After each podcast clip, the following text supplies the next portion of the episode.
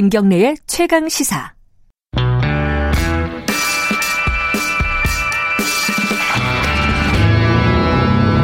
더 이상 웨이팅은 없다. 박대기 고속 경제.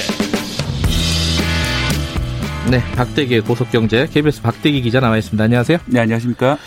앞에 2부에서 저희들이 방송 사고가 나버렸네요. 어, 평소보다 40초가 빨리 끝났는데 제가 어, 미처 파악을 하지 못했습니다. 그래서 어, 마지막 인사를 못 드리고 김수민 평론가를 보내드렸습니다. 청취자 여러분들께 죄송하다는 말씀 드리고요. 어, 프로그램이 너무 잘 나가다 보니까 스팟이 자꾸 들어온다는 얘기인 것 같습니다. 예, 여러 가지 광고가 뭐 우리 일 라디오는 광고를 안 하지만은 스팟 같은 게 좀 들어오거든요. 공익 광고 같은 거. 자, 오늘은 무슨 얘기 좀 할까요? 박대희 기자? 네, 최근에 이제 경제가 좋아졌다. 아니다. 경제가 나빠지고 있다. 이렇게 좀 양분된 그런 의견들이 많은데요. 그래요? 좀 하나씩 fact check를 해보려고 합니다. 최근에 경제 관련된 뉴스 그러면은 뭐 부동산 뉴스, 네, 그죠? 부동산 뉴스 중에 이제 어 아직도 지금 계속 논란이 있는 건데 네. 이제 진짜 주택 시장이 안정화되고 있는 거 맞냐? 각종 이제 대책들 종합 대책이 나온 거잖아요. 네, 요게 하나가 있고 전체적으로 거시 경제 보면은 성장률 문제. 네, 어 우리가 OECD 1위를 했습니다. 이게 참 보기 드문 일이긴 한데 네. 근데 이게 진짜 이제 어느 정도로 좋은 거냐? 어, 네. 기저효과 때문에 내년에는 엄청 떨어진다는 얘기도 있고 네. 그리고 또 아, 이거 기저효과가 아니라 뭐라고 해야 되죠? 올해 기저효과죠. 만약에 내년에 어, 네. 네, 아니 어 그렇죠. 어, 네. 올해가 높으니까 내년에 네, 떨어진다. 그러니까요. 이거 이걸 기저효과라 그러나 이것도 낮으면 높아진다를 기저효과라고 보통 하잖아요. 아, 반대도 반대도 기저효과라고. 아, 그래요? 네. 아. 자, 그리고 또 고용 상황은 계속 좀 나아진다는 정부 얘기가 있는데, 네. 근데 또 아니라는 얘기도 좀 있고, 네. 어떻게 봐야 될지 하나씩 좀 봅시다. 어, 성장률. 어, 일단은 뭐, 다른 나라에 비해서 양호한 건 사실 아니에요? 그죠? 네, 이제 주요 경제국인 이제 OECD 국가 중에서 네. 제일 양호한 것은 맞습니다. 하지만 뭐 제일 양호하다고 해도 마이너스인 거는 이제 변함이 없기 때문에 네. 어, 경제 상황이 좋냐 하면 절대 좋은 상황은 아닙니다. 하지만 이제 다른 나라보다 낫다 이렇게 음. 말할 수 있을 것 같습니다. 올해 성장률 전망치가 이제 마이너스 0.8%인데요. 네. 미국 같은 경우에는 마이너스 7.3% 전망이 있었고 네. 일본은 마이너스 6% 전망이 있습니다. 여기에 비하면은 뭐 나은 상황은 일단은 맞습니다. 하지만 음. 뭐 일단 경제가 마이너스인데 좋다라고 말할 수는 없는 그런 거는 뭐 누구나 다 인정하는 그런 일일 거고요. 음. 또 하나 중요한 거는 이제 2차 확산이 있다면 더 떨어질 수 있습니다. 2차 확산이 없다는 걸 가정해서 이제 마이너스 0.8인데 음. 만약에 2차 확산이 다시 돌아온다면은 마이너스 2%까지 떨어질 수 있다고 합니다. 그래서 음. 뭐 그런 점은 좀 주의하셔야겠고요. 그리고 이 OECD 전망이 사실은 그 투자은행 IB라고 하는 투자은행보다 좀 낮은 편입니다. 네. 투자은행들 어 아홉 곳의 그런 평균은 마이너스 0.4%거든요. 어떤 네. 투자은행은 뭐 0% 정도 될 것 같다 이렇게 보는 것도 있고 하기 때문에 네. 어 이렇게 OECD가 낙관적인 전망은 아니라는 거죠. 그러니까 음. 뭐 상당히 이제 어 비관적인 전망인데도 불구하고 마이너스 8로 막을 수 있, 마이너스 0.8로 막을 수 있을 것 같은데 뭐 중요한 건 2차 확산이 없어야 된다. 음. 그런 점이고요. 그러니까 지금 홍남기 부총리 같은 경우에는 어 우리가 조금 더 노력하면은 플러스 성장도 가능하다. 네. 뭐 이런 식으로 얘기는 했는데 네. 그건 좀 지켜봐야 될 일인 것 네, 같고. 일단 IB 중에서도 플러스 가깝게 음. 보는 곳도 있다. 음. 음, 근데 이제 지금 2차 확산 얘기했는데 지금이 2차 네. 확산 초기 단계라고 지금 방역 당국이 얘기를 하잖아요. 예. 그 이게 지금이 굉장히 중요한 국면입니다. 그래서 예, 그렇습니다. 이제 2차 확산이 무서운 게그 네. 지난번처럼 다시 한번 좀 경제가 이제 봉쇄된 상황이 오면은 성장률이 네. 일정 떨어진다는 거니까요. 네. 그런 그 대구 사건처럼 이렇게 번지지 않도록 지금 네. 막는 게 되게 중요한 그런 시점인 예. 것 같습니다. 어찌됐든 OECD에서 뭐 수치로 보면 1위가 맞는데 올해 네. 전망치가 우리보다 근데 나은 나라가 하나도 없다는 게 좀 이해가 잘 안 되긴 해요. 네, 그 OECD 국가가 아닌 나라 중에는 중국하고 타이완 정도가 우리나라보다 음, 낫습니다. 네. 이 나라들은 뭐 1% 정도 성장을 할 것 같은데요. 네. 중국 같은 경우는 아시다시피 이제 빨리 감염된 만큼 회복이 좀 빠른 상황이고 네. 타이완 같은 경우에는 초기부터 좀 강하게 차단을 해서 음. 성공을 하는 그런 경우고요. 하지만 이 나라들은 OECD 국가가 아니니까 음. OECD 국가 중에서 우리나라가 1인 건 맞습니다. 근데 어쨌든 우리가 어 1위라고 해도 어 마이너스는 마이너스고 네. 그러면 어려운 사람들이 많이 있다는 거죠 우리 사회에 지금. 네, 그죠? 그렇습니다. 이제 특히 이제 어 비대면 업종은 그, 그나마 좀 성장을 하는데 네. 대면 서비스 업종 특히 이제 관광이라든지 여행, 항공 또 뭐 헬스장, 목욕탕 뭐 이런 자영업들도 대부분 여전히 어려운 상황이고요. 네.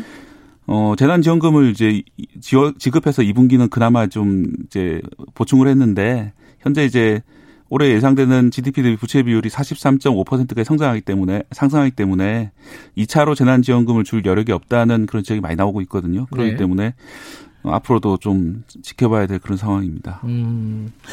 자, 그냥 고용 얘기로 좀 넘어가 보면은 고용이 나아지고 있다. 네. 이게 이제 부총리 홍남기 부총리 네. 밝힌 내용인데 이게 어디까지 액면 그대로 받아들여야 되나요? 어떻게 해야 되나요? 일단 4월에 비해서는 상당히 나아진 건 맞습니다. 그래요? 그런데 이제 음. 4월이 최악이었고요. 5, 6, 7을 조금씩 나아지고 있는데 네. 그럼에도 불구하고 지난해보다 훨씬 낮은 상황이고요. 그 코로나가 확산되기 전에 2월에 비해서 여전히 안 좋은 상황입니다. 음. 그러니까 이제 시점을 언제로 보느냐 한 석 달 전으로 보면은 나아지고 있는 건 맞습니다. 하지만 음. 코로나 이전으로 보면 여전히 아주 나쁜 상황이다. 음흠. 말씀드릴 수 있습니다. 그 기준이 참 설정하기가 어려워요. 네. 사람들이 궁금한 건 두 가지 다 궁금한 거잖아요. 예. 코로나 시작되고 가장 안 좋았을 때보다 나아진 건 맞느냐? 네. 아니면 그 정상적인 상황보다 나아진 건 맞느냐? 네. 두 개로 보면 좀 다르다 이런 네. 얘기네요, 그죠? 고용은 저도 이제 사실 고용노동부 출입을 한번 해본 적이 있는데 네. 어, 복잡해요. 예, 그 통계청에서 발표하는 고용 동향이라는 네. 게 상당히 여러 가지 지표가 있기 때문에 도대체 뭘 기준으로 봐야 될지 그러니까요. 예, 그렇게 뭐 사실 전문가들 사이에서 딱 정해진 건 없습니다. 전년 동기로 봐야 된다. 아니면 이제 계절 조정된 저- 전월 대비로 봐야 된다. 여러 가지가 있 지표가 워낙 많아서 예. 뭐 취업자 수, 고용자 수, 뭐 취업 시험 취업률, 취업률 실업률, 뭐 예. 많은데 중요한 게 뭐예요? 어, 이제 제가 가장 중요하게 보는 지수는 계절 조정 취업자 지수 수인데요. 예. 이 계절 조정 취업 계절 조정이라는 거는 이제 어 계절에 따른 주기적인 변화를 좀 제거한 그런 숫자라고 보시면 되는데 그러니까 일반 일반적으로 보면 이제 건축업 같은 경우에는 겨울에 당연히 취업자 수가 적잖아요. 네. 그죠? 그런 걸 보정을 했다는 거죠. 예, 그런 그죠? 계절에 따른 변화를 보정을 했기 때문에 예. 월별로 서로 변화를 비교할 수가 있는데 네. 올해 2월의 계정 계절 조절 조정 취업자는 2,752만 명입니다. 네. 그런데 4월에는 2,650만 명까지 내려가거든요. 네. 두달 만에 약 102만 명 정도가 직업을 어 취업을 잃었다는 그런 음, 의미 그러니까 2월이면 코로나 전 직전이고 어, 4월은 이제 코로나, 어, 가 아주 팬데믹이 되던 예. 시점인데 그러니까 100만 명 정도 줄었어요. 계절 네. 조정 취업자 수가. 그러다가 이제 조금씩 나아지고는 있는데 그 나아진 정도가 30만 명 정도밖에 안 늘었습니다. 그러니까 음흠. 2월에 비교하면 지금 7월까지 여전히 70만 명 정도가 어 취업자 수가 줄어든 상황입니다. 그렇기 음. 때문에 뭐 이걸 그대로 하긴 좀 약간 애매한 점이 있지만 약 70만 명 정도가 직업을 잃었다 라고 볼수 있기 음. 때문에 여전히 심각한 상황은 맞습니다. 좀 거칠게 얘기하면은 어, 네. 그 코로나 직전보다 한 70만 명 네. 일자리로 보면 70만 개 정도가 줄어- 줄어들었다. 줄어들었다. 아까 말씀드린 네. 아마 대면 서비스 업종 위주가 아닐까 이렇게 판단이 음, 되고요. 네.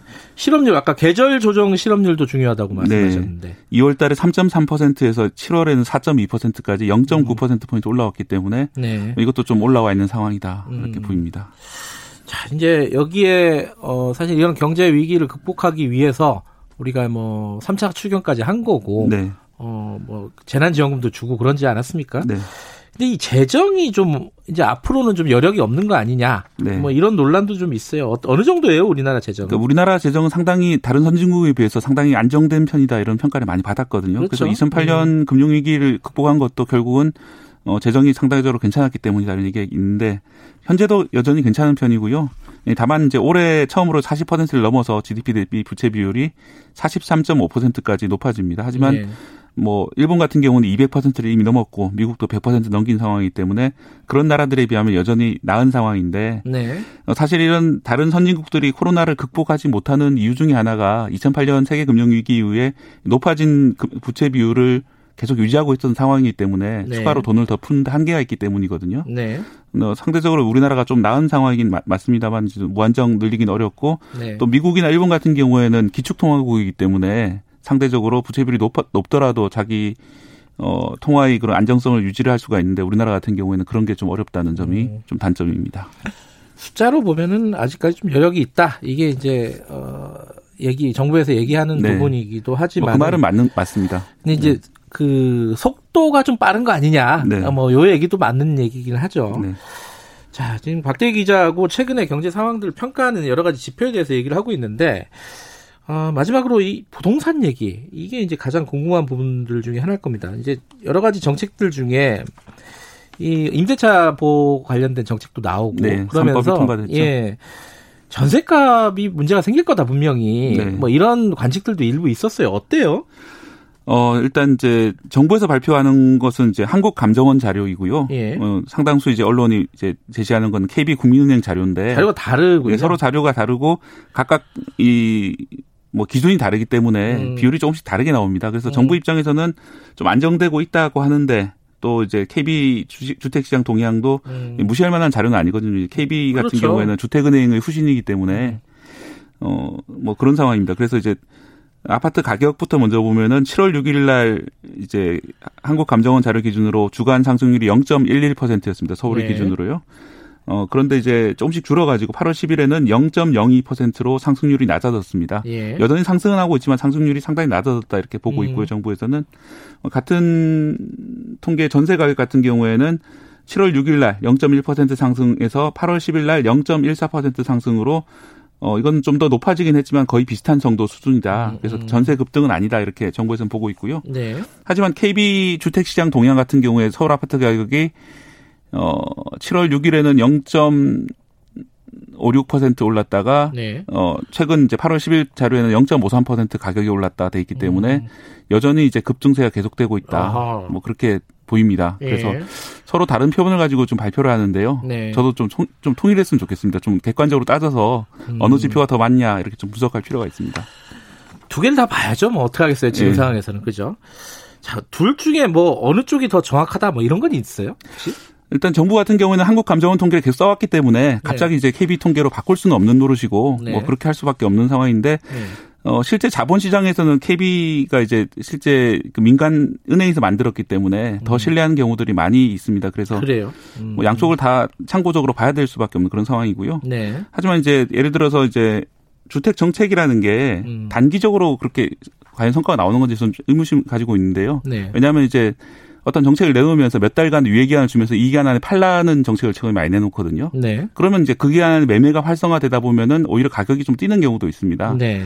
뭐 그런 걸 가지고 이제 이 정책이 실패해서 가격이 뛰- 뛰었다라고 말할 수 있느냐 좀 음. 의구심이 들기 때문에 초단기 뭐 이- 이번 주 정책 내는데 다음 주에 이제 가격이 올랐다 이- 이게 그렇게 큰 의미가 있을지 좀 의문 의문이 듭니다. 음. 실제로 이제 지난해 말에 정책 내놓은 다음에 올해 봄이 돼서 약간 가격이 떨어졌었거든요. 음. 뭐 그런 식으로 시차가 있을 수 있기 때문에 네. 이 단기적인 성과를 가지고 이제 언론에서 지나치게 부풀리기를 하는 경우들이 있기 때문에 좀 주의하시는 게 좋을 것 같고요. 네. 또 반대로 정부에서도 그런 단기적으로 좀 올랐다. 그래서 또 급히 새로운 정책을 만들다 보니까 정책이라는 게 너무 누더기가 되기 쉽기 때문에 음. 그런 점도 주의해야 될 것 같습니다.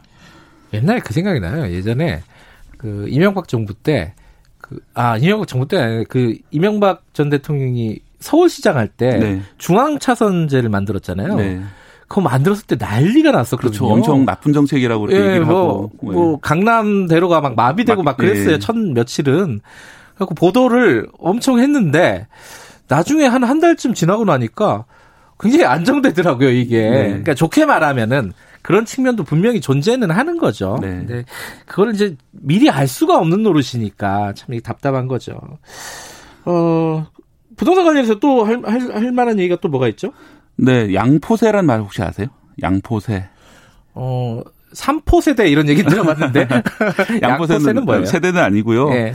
양도세를 포기한 세무사라는 뜻이 말이 왜, 왜. 포기해요, 양도세를? 양도세가 너무나 복잡해져서 아, 아니 양도세 계산이나 이런 업무는 맞지 않겠다 이렇게 선언한 아. 세무사가 있는데 양포세란 말이 나오고 있는 상황이거든요. 그렇게 복잡해진 거예요? 네, 그게 이제 아까 말씀드렸다시피 음. 워낙 이렇게 뭐 단기간에 또 부동산이 뛴다고 하니까 그때마다 또 새로운 정책을 계속 계속 내놓다 보니까 네. 그게 이제 1년에도 여러 번 바뀐 그런 세금이 바뀐 경우도 있기 때문에 음, 세무사들이 너무 계산하기 어려워졌습니다. 그래요. 예. 그래서 저는 좀 물론 이제 언론에서도 너무 급하게 이게 정책이 잘못 가고 있다 이렇게 비판하는 것도 문제가 되겠지만 정부에서도 그, 그, 비판, 그 비판에 이제 맞, 맞서 가지고 또 급하게 또 새로운 정책을 만들다 보니까 음, 꼬이는 것 같아요. 예. 그래서 좀 정책의 일관성 음. 이런 것들도 중요하다 이런 말씀 드리고 싶고요. 예. 그리고 이제 다주택자들이 집을 팔도록 유도할 필요가 있지 않습니까? 지금 같은 경우는. 네. 그런데 이 다주택자들 같은 경우도 자기 자기들이 세금을 얼마나 낼지를 잘 몰라요. 왜냐하면 네. 이 양도 양포세들 나올 정도로 양도세가 복잡해졌기 때문에 네. 그런 것들을 좀 가시적으로 너는 이제 집을 팔면 얼마 정도 세금을 내게 된다 이런 것들을 좀 알리는 그런 시스템이나 음. 그런 요새 웹이나 이런 걸 계산하는 방식들도 있지 않습니까? 그런 것도 네. 나왔으면 좋겠다 이런 생각이 듭니다. 예, 뭐 OECD 뭐 성장률 1위 이게 뭐 좋은 거냐? 뭐 잘, 우리가 잘하고 있는 거 맞느냐 이런 여러 가지 논쟁들이 있는데 네. 정치적인 논쟁이야 정치인들은 할 수 있겠지만은 우리 같은 사람들은 좀이 앞면과 뒷면 다 고루 보면 되지 않겠습니까? 네. 그죠? 그렇습니다. 너무 이렇게 흑백 논리로 재단을 안 하는 게 더 나을 것 같아요. 다른 나라보다 잘하는 건 맞지만 네. 또 절대적으로 보면은 여전히 어려운 사람들이 많고 음.